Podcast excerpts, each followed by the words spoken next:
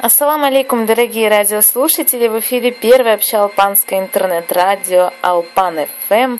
На высоте орлиного полета вас приветствую я, Зейнаб, и позже к нам присоединится Эльвира. А сейчас э, спецвыпуск от Джамала. Слушаем, будет очень интересно.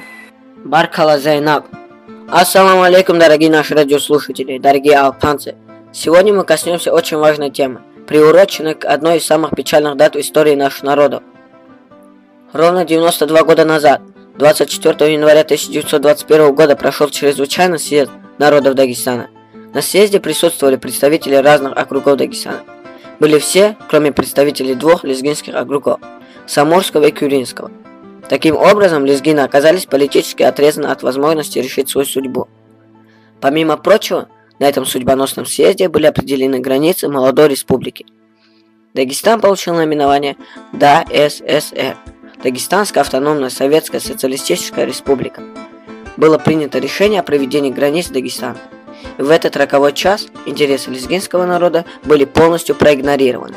Границу между Дагестаном и новообразованным Азербайджаном провели прямо по территории ареала компактного проживания лезгинского этноса. Таким образом, лезгины искусственно были разделены на северных и на южных, на дагестанских и азербайджанских.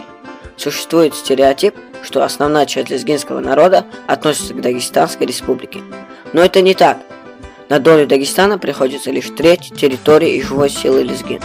Остальная часть расположена к югу от главного Кавказского хребта и реки Самур. Именно по этим двум географическим субъектам и была проведена лезгино-лезгинская граница.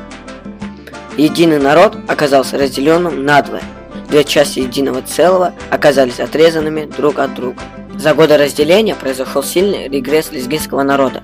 С юга на их территории наседают тюркоязычные соседи, шииты азербайджанцы, которые так и норовят селиться на лезгинской территории климатически гораздо более благоприятно, нежели засушливый Азербайджан. Многие села подверглись азербайджанизации и перешли на язык в быту. Фактически население этих сел стало азербайджанским уже в этническом плане. Это и есть, по сути, главная беда лезгинского народа – ассимиляционный процесс – идущий в Азербайджане.